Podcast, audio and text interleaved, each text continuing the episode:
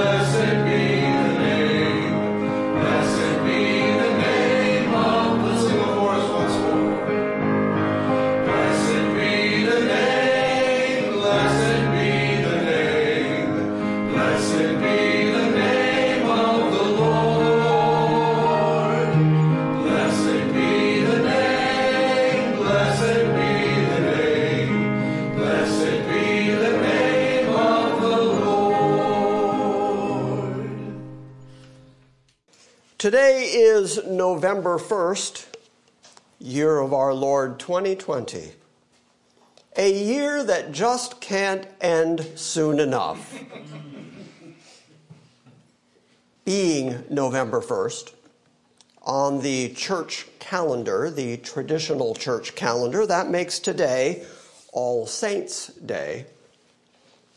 Over the course of the year, the church has designated particular days and has dedicated those days to particular saints, but on November 1st, All Saints. The old English expression would be All Hallows' Day. November 1st today is All Hallows' Day, which is why yesterday at evening it was All Hallows' Even. That's where we get the word Halloween from. The Celtic version of even is to drop the V and add a little apostrophe so it becomes een. And so Halloween is where we get the idea of Halloween. According to ancient Celtic tradition, on the All Hallows' Eve, the demons and goblins and ghouls were free to go out, cause all sorts of havoc, and trick people just prior to the holiest day of the year. I mean, All Saints' Day, holiest day of the year on the church calendar, therefore hell gets all upset the evening before, and the demons go out and trick people. And so it became a tradition that you would take a hollowed-out gourd, like a pumpkin, put a light inside it, put a candle inside it, and then put that on the front of your house so that when the demons passed by your house, they would think your house already had a demon, and therefore they would pass by your house as they went out looking for people to torture and trick. These days, we're so much more intelligent. These days, we don't hold to those old superstitions. Instead, we just dress our children up like little ghouls and goblins, and we send them out to tell the neighbors that they have to treat them or they will trick them. But on the Reformed church calendar, yesterday was Reformation Day. Because it was October 31st, 1517, that Martin Luther posted his 95 Theses to the door of the church in Wittenberg, Germany, because he was trying to begin a debate, a conversation about the legitimacy of the Catholic Church selling indulgences. And that was the standard way of doing it if you wanted to begin a conversation or a debate among the students about various theological ideas. You would post your theses to the church door, and then people would gather, read it, and begin the conversation. So we mark that as the traditional beginning of the Reformation. And so that each year is Reformation Day. So this weekend really has something for everybody. If you're part of the Catholic tradition, then today is All Saints' Day. If you're part of the Reformed tradition, then yesterday was Reformation Day. And if you're just a heathen, happy Halloween. So really something for everyone. Turn to 2 Thessalonians chapter 2. We have looked at this passage a couple of times in the preceding weeks. I think we have technically finished the Be the Christian series at this point. I mean, if we're talking about the benefits of Christianity, it doesn't get much better than being invited to the marriage supper of the Lamb. So that's kind of the pinnacle. And so we're going to continue. Now, I told you that after we finished the Be the Christian series that I was going to delve into a bit of eschatology while we are still doing topical messages on Sundays. And then eventually, when we finish this, we will go on to our study of Ephesians and Colossians. But this morning, we are going to get eschatological on you. So if that doesn't interest you, you already know that ahead of time. There's a door there. There's a door there. Feel free. We won't hold it against you.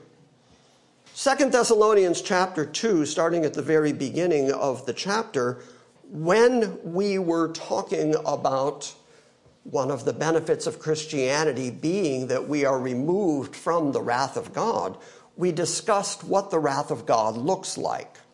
And we talked about the day of the Lord language. And then also, a couple weeks later, we talked about the fact that there is a catching away explained in this chapter and in various places in the Bible, and that God has a long, rich history of catching people away, taking them up off the planet. And then as we talked about the wedding between the bridegroom Christ and his church, we saw yet again that language of the bridegroom coming to get his church. And so two of the three components of what we're seeing here in chapter 2 of 2 Thessalonians, two of those three components we've actually kind of covered. We've talked about the catching away of the church, and we've talked about the day of the Lord. But there is a third component here, and we just kind of read by it. Today we're going to talk about it. Now we request you, brethren, with regard to the coming of our Lord Jesus Christ and our gathering together to him, that you may not be quickly shaken from your composure or be disturbed either by a spirit or a message or a letter as if from us, to the effect that the day of the Lord has come.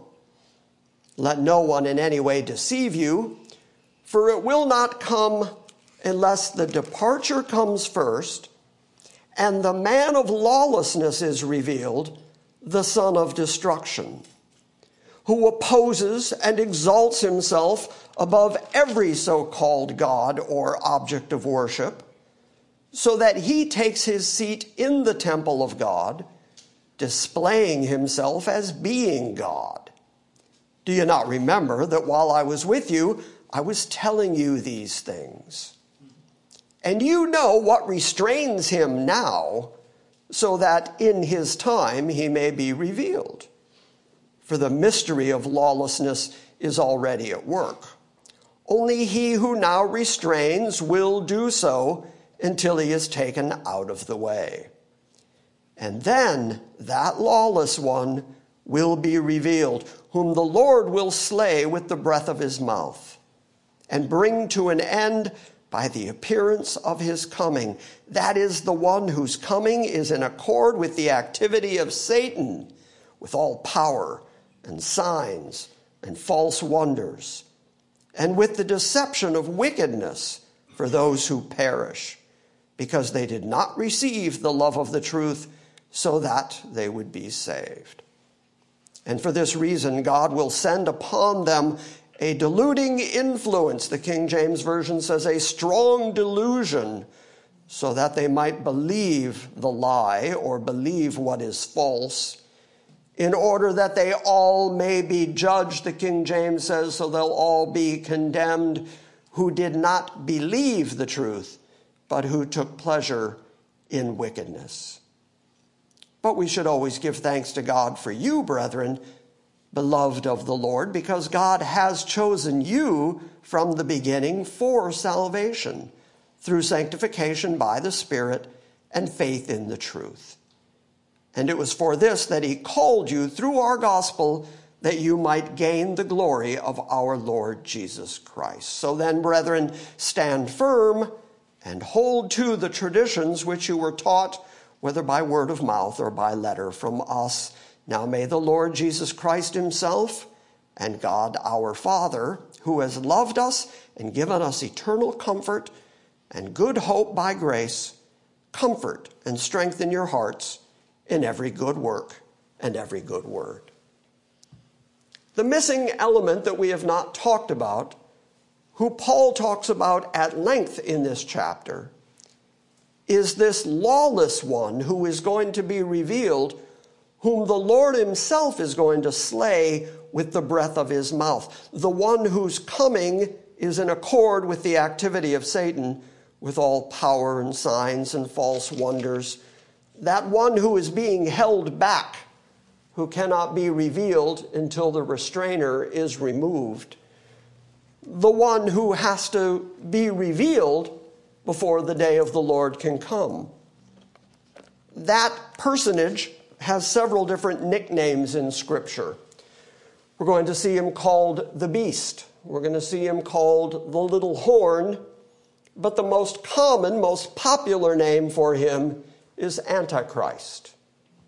That's what we're going to talk about this morning and probably next week. I'm going to see if we can clear up some of the misconceptions and confusions about the Antichrist, who he is, how he is predicted in Scripture, and what it is that he is going to do. And we know for certain from what we just read that he has not yet appeared on the stage of history by the single simple fact that he is destroyed by Christ returning and destroying him with the breath of his mouth. That we have not seen yet. So this beast, this little horn, that particular horrible satanic character has yet to appear on the stage of history, and yet When Paul describes him here in 2 Thessalonians 2, he also says to the saints there at Thessalonica, "Don't you remember I told you all this when I was with you?" In other words, Paul was not afraid to talk about eschatology, and he was willing to talk about the little horn, the beast, the Antichrist, the evil one to come. Far too often in my history, I have seen that churches are sometimes reticent to talk about him, even though you're going to see that he looms large in the Bible. But churches are reticent to talk about him for various different reasons, usually because it takes a little bit of time and study, and sometimes because it's not exciting, happy, pleasurable information to read about, and yet again, it is firmly biblical, and my job is to teach you the Bible. And I have already shown you the Bible clearly teaches a catching away of the church, prefigured in the bride and groom language, but also plainly stated here in 2 Thessalonians. There's going to be a catching away of the church, and there's going to be a time of judgment and the wrath of God called the day of the Lord. And between those two events, there is this man of lawlessness, this man of sin, who has to be revealed and go into perdition and stand in the temple showing himself that he is God. Now, we have made reference to him on Wednesday nights as we've been reading through the book of Isaiah, and we just saw where Isaiah spoke right past the king of Babylon in order to speak to the devil that drove him. And there were allusions to this ultimate Antichrist to come. But I think it's necessary that we actually bear down and understand who this character is. Now, when I say who this character is, I am not planning to name names. I am not intending to tell you who it is. I'm intending to tell you what is said about him in the Bible so that you would recognize that that spirit already exists in the world, as Paul says, but the ultimate embodiment of that spirit has not appeared yet on the planet. When I was a Lutheran kid, when I was in high school, I talked to the pastor at Holy Cross Lutheran Church in Livonia, Michigan. I asked him one day, who is the Antichrist? What does the Bible say about the Antichrist? Because our particular little Lutheran church didn't do a lot of in-depth Bible study. Most sermons were about 15, 20 minutes long, and really, you could set your watch according to the liturgy. And so I asked him in the hallway, who is the Antichrist? He said, come with me. He took me in his office, and he handed me a Bible dictionary and said, this is a quote that I've never forgotten, it's in there, but it's not important. Yikes. Paul just got done saying, don't you remember that I told you about these things when I was with you? And he talks about this man of sin, this man of lawlessness, and he describes him at some great length. Apparently, Paul thought it was quite important. And as we're going to see this morning and next week, this character looms large. Now, when it comes to the Antichrist, in fact, when it comes to all eschatology, there are really three prominent views. I don't plan to teach you three views because I don't believe that the Bible teaches three views. I plan to teach you what the Bible says, and whatever view arises from that, then fair enough. But I believe that the Antichrist is a real, actual, genuine human being who is going to inhabit planet Earth at some point and who is going to establish a kingdom over there in the Middle East, and he is going to attack Jerusalem and then he is going to be destroyed when Christ returns. Why do I believe that? Because it's exactly what the Bible says, Old Testament and New. We just read the New Testament telling of it. Most of this morning we are going to be in the book of Daniel, and Daniel is going to identify the characteristics of this one very precisely. It astounds me that there is so much confusion about this character, considering how precise Daniel actually is about him. Whenever the subject of the Antichrist comes up, people will quote from 1 John. So turn to 1 John for just a moment so that you can see this, and then we'll start by seeing if we can explain the language. People will quote 1 John 4:3 when you use the word Antichrist, if you use the word in reference to a future person, a future demonically inspired character on planet Earth, they will say to you, no, John actually uses the word Antichrist in a more general way. He is not an actual individual. He is just a spirit that is on the planet, and that's the way John uses the language. In thinking about how to explain the difference here, I think the best way to explain it to you is to understand the word Antichrist with a capital A so that it becomes a name, Antichrist. When you talk about a character in the future and you say Antichrist, think of it as with a capital A, Antichrist. But then John uses the word Antichrist with a small a, and he is describing a spirit on the world that is actually against Christ. And that's what the word anti means. You should all be familiar with that prefix anti because you see it every day in the news. Anti-fascist, Antifa. So anti means against or replacing, substituting something else in the place of Christ for the purpose of drawing you away from Christ.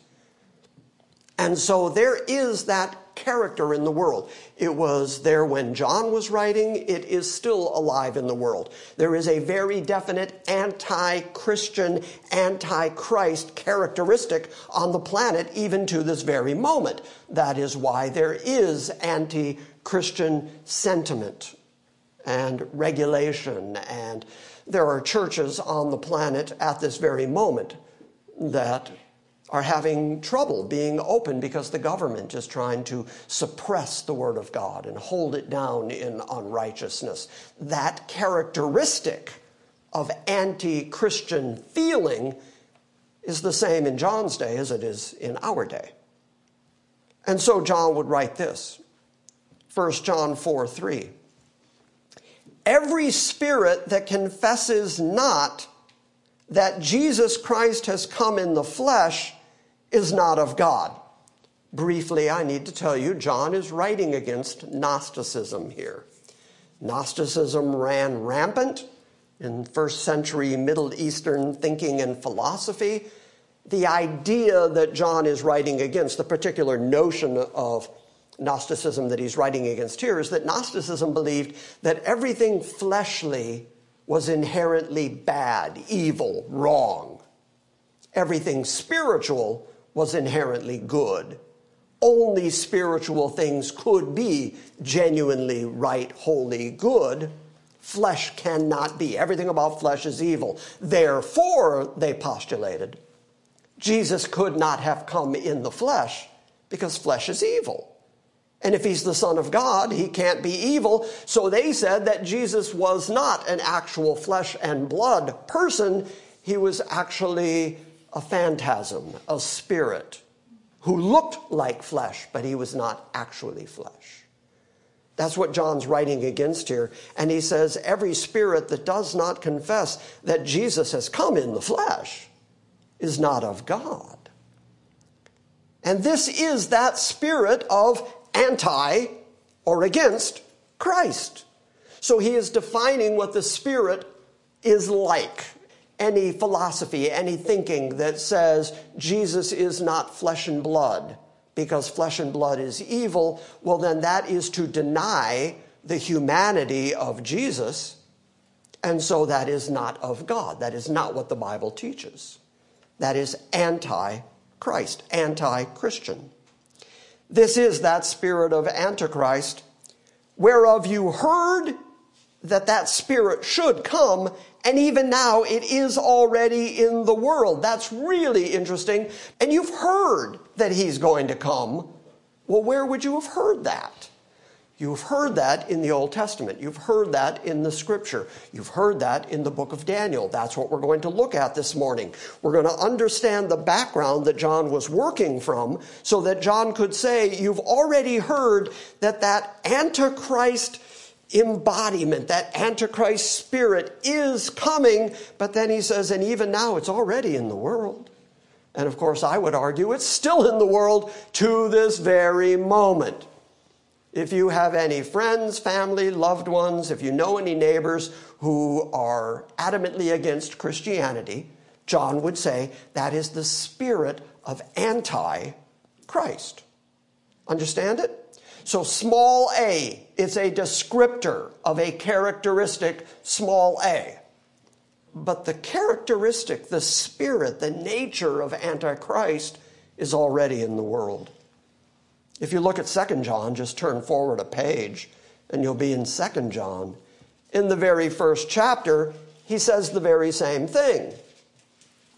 John writes 3 small epistles. In 2 of them, he takes the time to define what he means by anti-Christ. 2 John, 1st chapter, verse 7. For many deceivers are entered into the world. I think we would all agree with that. There are many liars. There are many people making up things about Christ and about Christianity. There are many people who are working very hard to deceive you away from your faith in Jesus Christ. Many deceivers are entered into the world who confess not that Jesus Christ has come in the flesh. This is a liar, a deceiver, and an antichrist. That is also against. That is positioned 180 degrees against everything that Christ is and everything that Christianity is about. So John does say, admittedly, no question, I'm not arguing against it. He does use the word antichrist in order to describe a characteristic, a spirit, an attitude that is in the world. The world itself is anti-Christ. Now, we have taken that word and just popularized it in order to identify this person who is to come, and that confused the issue. As soon as we say, well, John uses it as a descriptor of a nature and a character, and then you try to apply that name to the one who's coming, that's where the confusion comes from, because people who don't want to admit that there is this personality coming will say, well, no, that's not how John uses the word. But the Bible does talk extensively about a character to come, a personality to come, and Paul himself says that he is a man of lawlessness and a man of sin, and a man who is inspired by Satan himself, and yet he agrees with John in verse 7 by saying, for that mystery of lawlessness is already at work. Paul says it's a mystery of lawlessness that's already at work in the world, leading to this character, the embodiment of that lawlessness. John just simply says it is an anti-Christian characteristic that is leading to the one to come. Does that all make sense? Yes. The Bible does not contradict itself. And so there's no language in the Bible that you can use in order to counteract other language that the Bible uses. Biblical language, rightly understood, all corresponds with itself. That is all introduction. Turn to the book of Daniel.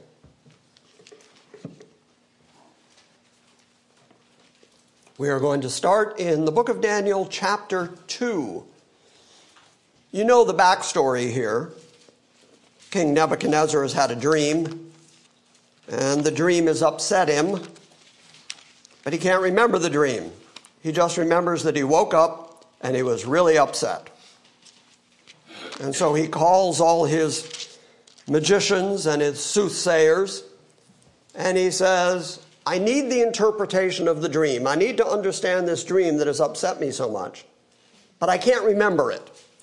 So what I need you to do in order for me to know that your interpretation is correct is you also have to tell me what the dream was. And they all say, that's ridiculous. We can't do that. They say it's an impossible thing that the king requests of us. We can't tell you what your dream was and what the interpretation was.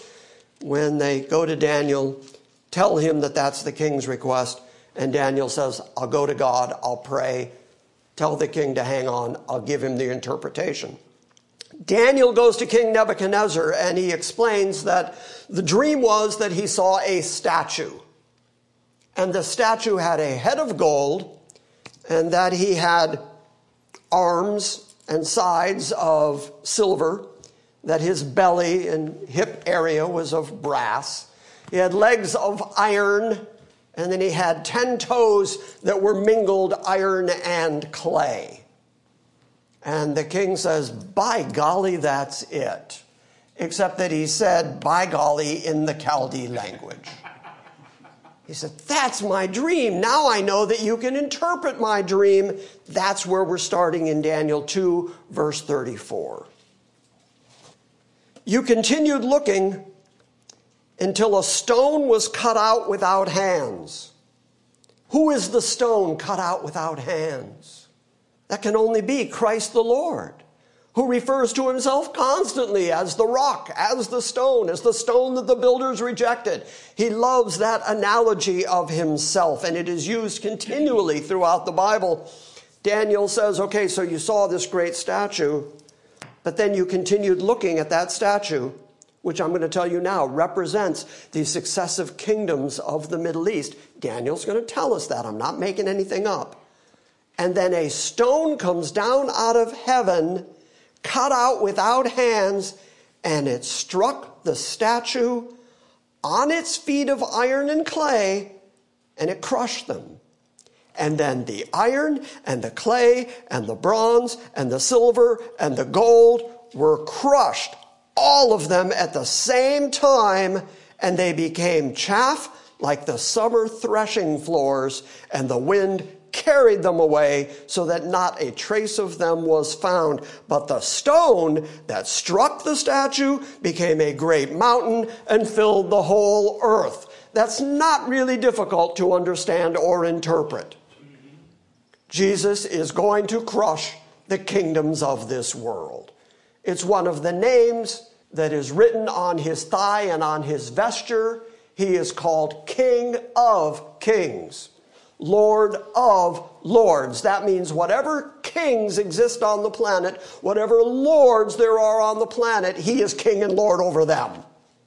And so when he comes and sets up his kingdom, all other kingdoms are crushed and destroyed. But there's also a hint here that he's going to come back. That stone is going to come down from heaven during the time of the 10-toed kingdom. And I will tell you now in advance that that 10-toed kingdom has not yet been historically identified. It hasn't happened yet. But when it does, Christ is going to return, crush the kingdoms of this planet, and establish his kingdom as the King of Kings. Okay, so now fortunately for us, even though I just sort of interpreted that for you, Daniel is now going to interpret it for us. So you'll see that my interpretation is right in league with what Daniel has already interpreted for us. Daniel 2, starting at verse 37, you, O king, are a king of kings. In other words, you rule over other kingdoms. To whom the God of heaven has given the kingdom, the power, the strength, and the glory. And wherever the sons of men dwell, or the beasts of the field, or the birds of the sky, He has given them into your hand, and he has caused you to rule over them all. You are the head of gold. Okay, is there any question about what the interpretation of the head of gold is? Daniel says, you, Nebuchadnezzar, as king over the Babylonian kingdom, you are the head of gold. After you, there will arise another kingdom inferior to you. That's why it goes from gold down to silver. And then a third kingdom of bronze, which will also rule over all the earth. And then there will be a fourth kingdom as strong as iron, inasmuch as iron crushes and shatters all things. So like iron, that kingdom will break things in pieces and will crush and break all these things into pieces. In that you saw the feet and the toes, partly of potter's clay and partly of iron.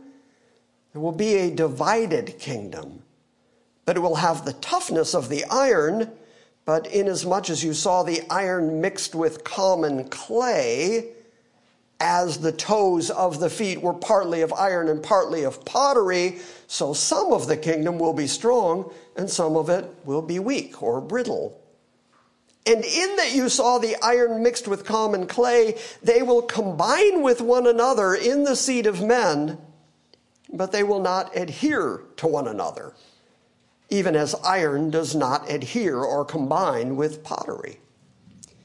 In the days of those kings, which kings? In the days of those kings. How many kings are we talking about here? 10. During the days of those 10 kings and those 10 kingdoms, which are a loose confederacy, some are strong, some are not, but they don't really adhere together. It is in the days of those kings that the God of heaven will set up a kingdom which will never be destroyed, and that kingdom will not be left for another people. It will crush and put an end to all those kingdoms, but it itself will endure forever. Inasmuch as you saw that a stone was cut out of the mountain without hands, and that it crushed the iron, the bronze, the clay, the silver, and the gold, the great God has made known to the king what will take place in the future. The dream is true, and the interpretation is trustworthy. Okay, so what has Daniel told us? He said, here are the kingdoms that are going to rise up here in the Middle East, and specifically the lineage of kingdoms that he describes are all the kingdoms that ever oppressed God's people, Israel. Right straight down the line. That's why he didn't mention Japan. He didn't mention South America. He didn't mention the Incas. He's only concerned at this point with the succession of kingdoms that hold sway over Jerusalem. And so there is going to be the kingdom of Babylon, Nebuchadnezzar. Then there's the Medo-Persian kingdom. Interesting, by the way, that the Medo-Persian kingdom would have two arms, two sides, two shoulders, because it was the Medes and the Persians. That kingdom had two sides. But it's silver, so it's not as powerful as the gold kingdom, which is kind of the gold standard where kingdoms in the Middle East are concerned. That silver kingdom is then taken over by the bronze kingdom, which is Alexander the Great and the Grecian kingdom. I didn't just make that up. Daniel's going to tell us that. And then there's another kingdom with two legs, which we're going to find out is the kingdom of Rome, which then splits into the Eastern and Western Roman divisions, kingships. Interesting. God is so accurate with this. But then coming out of the Roman kingdom, there is this kingdom that we can't identify historically that is made up of 10 kings, 10 nations, a loose confederacy. And part of the reason that we know that that kingdom has not occurred yet is because Christ has not come back yet and crushed all the kingdoms of the world. But he's going to. That's promised. That's guaranteed to us that he's going to do it. But he's going to do it during the time of those 10 kingdoms. That is why eschatology fans and prophecy watchers are always looking at the Middle East and just kind of waiting to see confederations of kingdoms. Now, I will tell you, if you're a fan of the Left Behind books, The Left Behind books will tell you that this final little horn character is going to come out of Europe somewhere, out of a reconstituted Roman Empire. And so they're looking at Europe and the European Union. And for a long time, as the European Union was growing and people were being added to it, there were prophecy watchers all watching the European Union, and they were like, here it comes, 9 kingdoms, 10 kingdoms, here, oh, it's 11 kingdoms, wait, 13, wait, it's, oh, it's 14 kingdoms now, it's a... And the Bible does not describe the final character as coming out of the European Union. It describes him as coming out of that portion of the Middle East that has always historically ruled over and dominated Jerusalem. Those are the kingdoms that are described here, and those are the kingdoms out of which Daniel is going to tell us that little horn is going to come.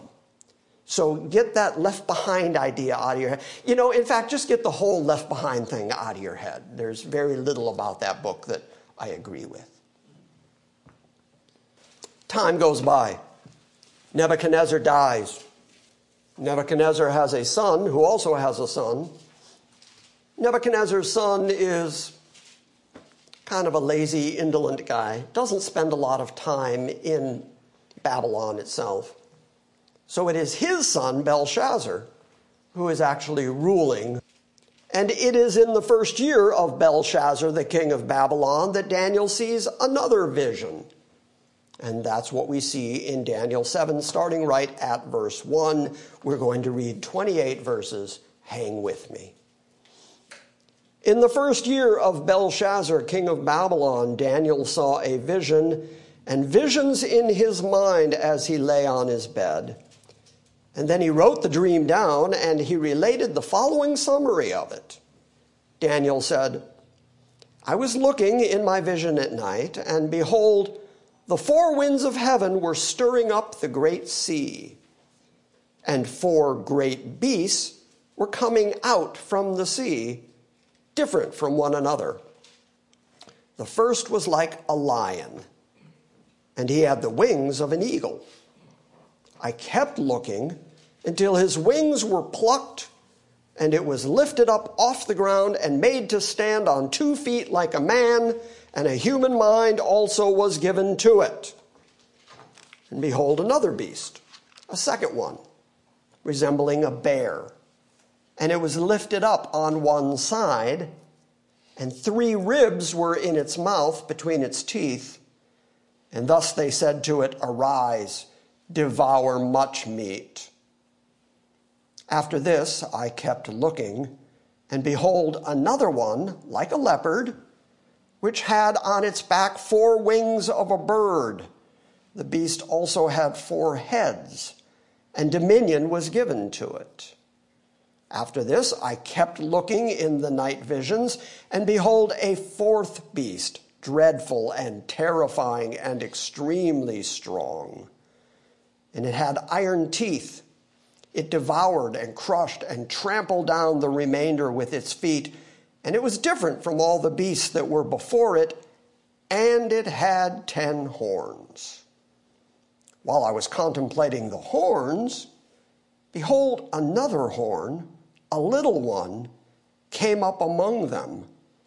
And 3 of the first horns were pulled out by the roots before it. And behold, this horn possessed eyes like the eyes of a man, and his mouth was uttering great boasts. If that sounds familiar, it's because exactly that is what Paul described in 2 Thessalonians 2. So let's just walk through the details real quickly. The first kingdom that Daniel makes reference to here is a lion with the wings of eagles. The wings were then plucked off. He was lifted up to be a man, and a human mind was given to him. That's Nebuchadnezzar. That's the first king of the Babylonian Empire. Daniel's going to tell us that. Then there was a bear. Really interesting image. A bear lifted up on one side, because that's exactly what happened to the Medo-Persians. Cyrus overwhelmed Darius the Mede, and eventually then the Persians overwhelmed the Medes, so that the Persians became the dominant kingdom between the two of them, a bear lifted up on one side. And he went out to war, he devoured much meat, and then there was a leopard with four wings like a bird, the Grecian Empire, and its first king, Alexander the Great. To this very day, if you read Middle Eastern history, you will find historians marveling at the speed and the ferocity with which young Alexander the Great managed to overcome the kingdoms of the Middle East and parts of Europe. It was astounding. He was like a leopard with wings as he flew across the Middle East and Europe. But then there's this dreadful, terrifying, theologians refer to it as the nondescript beast, because he's not given an animal. We're not told what animal he's like. We're just told that he's dreadful and terrifying and extremely strong, and he has 10 horns. Horns are a symbol of power, strength, kingdom. But then among the 10 horns, there's one smaller horn, one little horn. That's why I have been referring to him by the nickname the little horn so far this morning. There is one little horn that rises up who takes 3 of them by force, uproots 3 of the 10, and the others just give him the authority, just give him the power. And then he is like a man. He has the eyes of a man. He has a mouth uttering great boasts, which, as I said, is what Paul describes. He's going to stand in the temple of God, showing himself that he is God, and he's going to utter these great blasphemies against God. I kept looking, says verse 9, and thrones were set up. These are heavenly thrones you're going to see in context. And the Ancient of Days, God himself, took his seat. His vesture was like white snow, and the hair of his head like pure wool. And his throne was ablaze with flames, and its wheels were like a burning fire.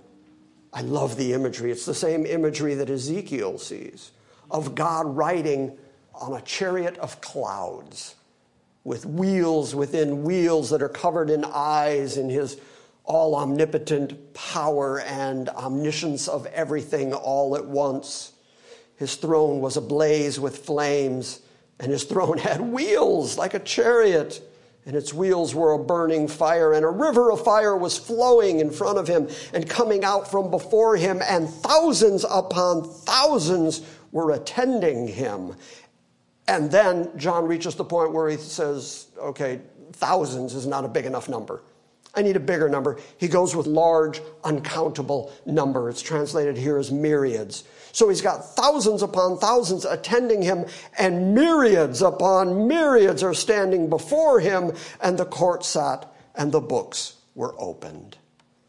And then I kept looking, because of the sound of the boastful words which the little horn was speaking. I kept looking until that beast was slain, and his body was destroyed and given to the burning fire. As for the rest of the beasts, the lion, the bear, the leopard, as for the rest of the beasts, their dominion was taken away, but an extension of life was granted to them for an appointed period of time. In other words, they were on the planet, and they were ruling, and they had their kingships for appointed periods of time according to the time that an absolutely sovereign God gave them. And then an absolutely sovereign God wipes them off the map when he brings judgment to the planet.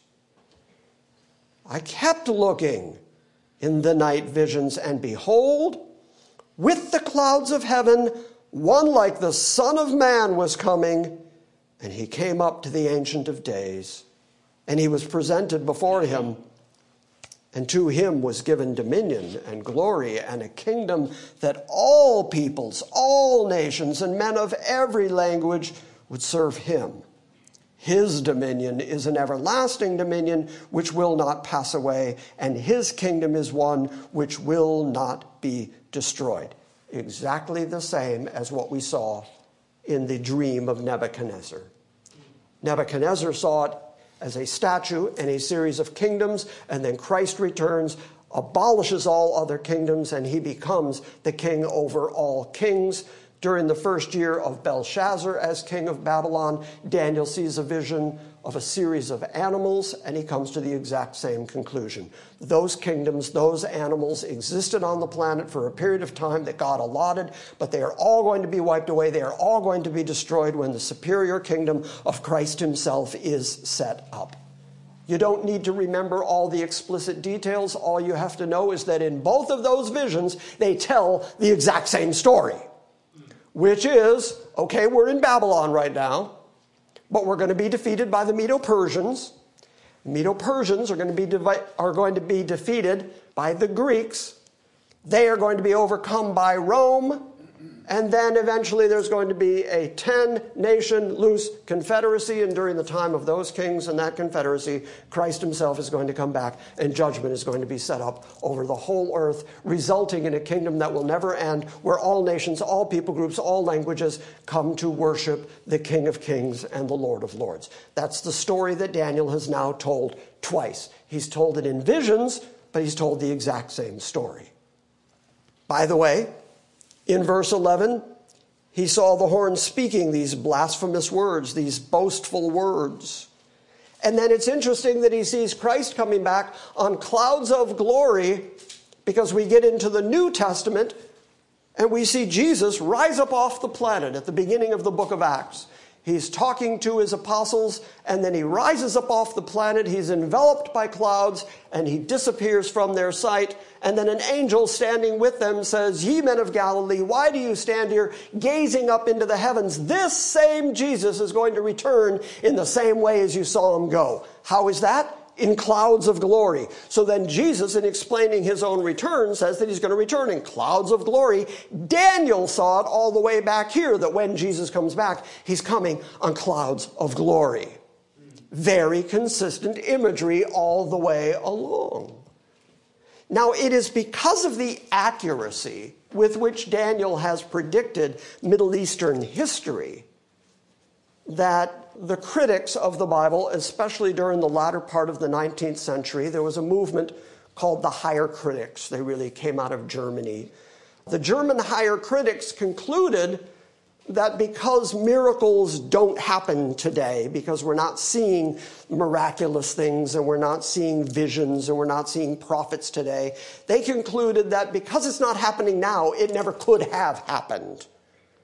And so they concluded that big portions of the Bible just simply couldn't be true. And part of their argument was based on Daniel. They said Daniel is so incredibly accurate in explaining Middle Eastern history to the degree. You want to see how explicit this is? You'll notice that the leopard with wings had four heads. Now, Daniel's going to get into this in more detail, and we may or may not get to it this morning. But when Alexander the Great died, his posterity did not then become king of Greece. And so his kingdom was divided between his four generals. And it's out of one of those four generals that Daniel says this little horn is coming. So we have some idea of what locale, what geographic area this little horn is supposed to come out of. But Daniel was so specific that people tried to late date Daniel and say that Daniel had to have been written as a forgery after the fact during the time of Antiochus Epiphanes, during the intertestamental period between the Old and the New Testament. Somebody had to have forged this information because nobody could know with this kind of accuracy and detail what was gonna happen in the Middle East. And then Jesus walked on the planet and said, according to Daniel the prophet, which means that either Jesus was fooled by a forgery, and if he is God, he would know it was a forgery, and yet he was telling people to go read it and refer to it, and called him Daniel the prophet. And then in our own collective lifetimes, the Qumran caves were discovered. And on those Dead Sea Scrolls was writing from Daniel that predates the time of Antiochus Epiphanes and predates what all the scholars were claiming was the proof of it being late dated and written late and being a forgery. Instead, what they found was that the book of Daniel actually predated all that, so it couldn't have been forged. God just laying stuff out and going, this is my word. Trust my word. This is what's going to happen. Let's keep reading in Daniel 7. Are you feeling more confident in what you're reading now? Yes. I mean, the book of Daniel is just astounding. And it's referred to so often in the New Testament. Clearly, the New Testament authors felt that the book of Daniel was legitimate prophecy of things to come. Let's start in verse 15 of Daniel 7. Now he's going to help interpret it for us. That's going to be great. As for me, Daniel, my spirit was distressed within me, and the visions in my mind kept alarming me. I approached one of those who were standing by. Apparently, there's an angel standing by. And Daniel decides, I'll check with him. So I began asking him the exact meaning of all this. Well, this is really, really helpful. An angelic interpretation, you don't get better resource than that. So he told me and made known to me the interpretation of these things. These great beasts, which are four in number, are four kings who will arise from the earth. But the saints of the highest one will receive the kingdom and possess the kingdom forever for all ages to come. There's the summary. I summarized it a moment ago for you. I walked through that it was a succession of kingdoms, whether a statue or whether animals. It was a succession of kingdoms that were going to arise in the Middle East who were going to persecute Jerusalem and God's people. And then God's people, God's saints, are going to receive a kingdom and possess the kingdom forever for all ages to come. That's the simple interpretation of the whole thing. But look at verse 19. Then I desired to know the exact meaning of the fourth beast, that nondescript beast, which was different from all the others and exceedingly dreadful, with its teeth of iron and its claws of bronze, and which devoured and crushed and trampled down the remainder with his feet, and the meaning of the 10 horns that were on its head, and the other horn which came up, and before which 3 of them fell. Namely, that horn which had eyes and a mouth uttering great boasts, and which was larger in appearance than all his associates. I kept looking, and that horn was waging war with the saints and overpowering them. Just a specific point here. When Daniel is writing and using the word saints, who is he referring to? Is he talking about the church? No. When he refers to the saints, he's talking about Israelites, the children of God, the Jews. That's who are the saints in this context. I kept looking, and that horn was waging war with the saints. Okay, he's going to persecute Jerusalem. And he overpowered them until the Ancient of Days came, and judgment was passed in favor of the saints of the highest one, and the time arrived when the saints took possession of the kingdom. So we have just been told very exactly there that it is during the time of this 10-toed loose confederacy nation that Christ is going to return. Christ is going to set up his kingdom. The Ancient of Days is going to come, and judgment is going to be handed out during the days of that kingdom. That is one of the rock solid, if you don't mind the pun, that is one of the rock solid reasons why we know that that nation doesn't exist yet. Hadn't existed in Daniel's time. He wanted to know what it was about. Didn't exist in the New Testament because Jesus kept saying, when you see the abomination of desolation spoken of in the book of Daniel, then you that are in Jerusalem flee. Why? Because Daniel says he's going to go conquer the saints in Jerusalem. You see, this is all tying together. Jesus makes reference to the prophet Daniel so that the saints in Jerusalem would know how to react when this all occurs, which Jesus cast out into his future. And we haven't seen it yet. We've seen Babylon. We've seen Medo-Persia. We've seen Greece. We've seen Rome. We haven't seen the ten-toed kingdom, and Jesus cast it out into the future somewhere.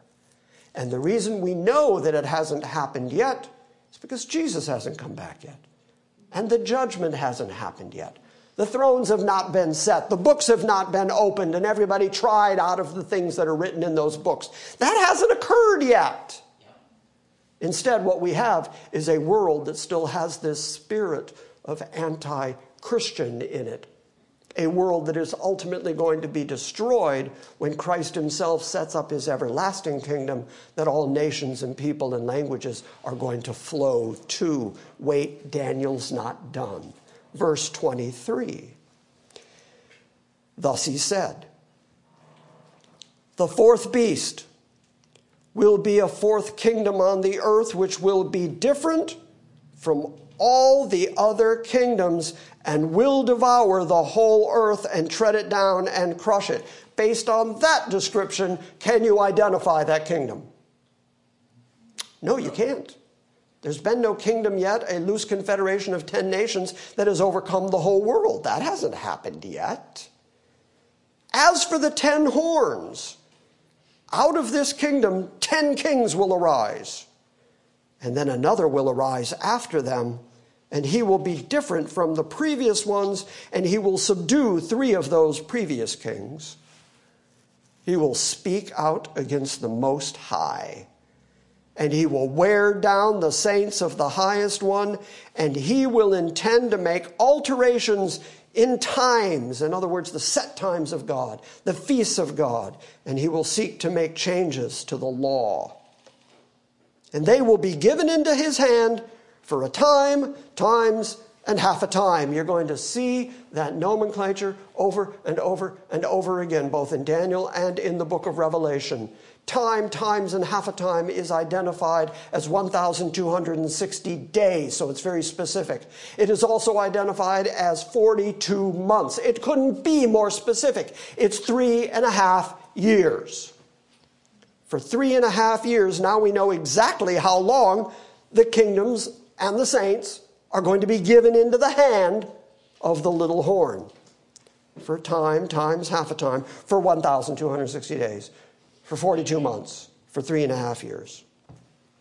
But the court will sit for judgment, and his dominion will be taken away, annihilated, and destroyed forever. And then the sovereignty, the dominion, and the greatness of all nations under the whole kingdom will be given to the people of the saints of the Highest One. His kingdom will be an everlasting kingdom, and all the dominions of earth will serve and obey him. Has that happened yet? No. No. There's no way to say that's happened yet. Okay, my evidence for the fact that it has to happen is simply this. Did Babylon happen? Yes. Did Medo-Persia happen? Yes. Did Greece happen? Yes. Did Rome happen? Yes. Did they happen in the exact sequence that Daniel said in advance they were going to happen? Yes. Well, then you have no basis on which you can say that this last 10-toed kingdom is not going to happen. It just hasn't happened yet. But it's coming. So here are the basic details, and then we'll call it a morning, and we'll pick up here next week. There are kingdoms, including Babylon. That's Nebuchadnezzar. He's the head of gold. He's the lion with wings. Then comes Medo-Persia. That's the silver kingdom in the statue. That's the bear that is lifted up on one side. Greece is the brass belly and sides. Greece is the leopard with wings. And their first king, Alexander the Great. And then the image of the animals just leaps right over Rome, probably because Rome never had a king like a Nebuchadnezzar or like a Cyrus, both of whom are mentioned in the Bible. They didn't have an Alexander the Great. Instead, they had a series of Caesars, but they didn't have that prominent king. So the vision leaps right to this nondescript beast with 10 horns or 10 toes. And it's in the time of those kings that one is going to arise who's going to speak out against the great God, the way that Paul describes, "Let no one in any way deceive you, for the day of the Lord will not come unless the apostasia, the departure, come first, and then that man of lawlessness is going to be revealed, the son of destruction, who opposes and exalts himself above every so-called God or object of worship, so that he takes his seat in the temple of God, displaying himself as being God. Don't you remember that while I was with you, I was telling you these things, and you know what's restraining him right now, so that in his time he'll be revealed, for the mystery of lawlessness is already at work. Only he who now restrains will do so until he's taken out of the way. And then that lawless one will be revealed, whom the Lord will slay with the breath of his mouth and bring to an end by the appearance of his coming." That is, that one whose coming is in accordance with the activity of Satan, with all power and signs and false wonders, and with all the deception of wickedness for those who perish, because they did not receive the love of the truth so as to be saved. The good news for us, if you've been paying attention to what we've been learning for the last couple of months, before this wicked one can be revealed, the restrainer has to be taken away, which is parallel to Paul saying the departure has to happen first, all of which he says in the context of our Lord's appearance and our gathering together to him. Everything you've heard this morning is what is coming for planet Earth. This is what the Bible has described for planet Earth, and it hasn't missed yet. So it's coming, and we won't be here. That's your amen moment right there. Amen. Because God, who is faithful, long before he pours out judgment and wrath on all the kingdoms of the earth, is going to remove his church, so that we, as we saw last week, are going to be at the marriage supper of the Lamb while this is taking place on earth. See how it all fits together? The Bible creates a very consistent eschatology, and I don't know why there's any confusion about it. Questions? All right, then. Steve is going to come up and lead you in hymn number 82. We are going to sing, "God Be With You Till We Meet Again." Hopefully that will be Tuesday night, men's meeting. Wednesday night will be in the book of Isaiah. And next Sunday we will continue looking at this beast character. Steve.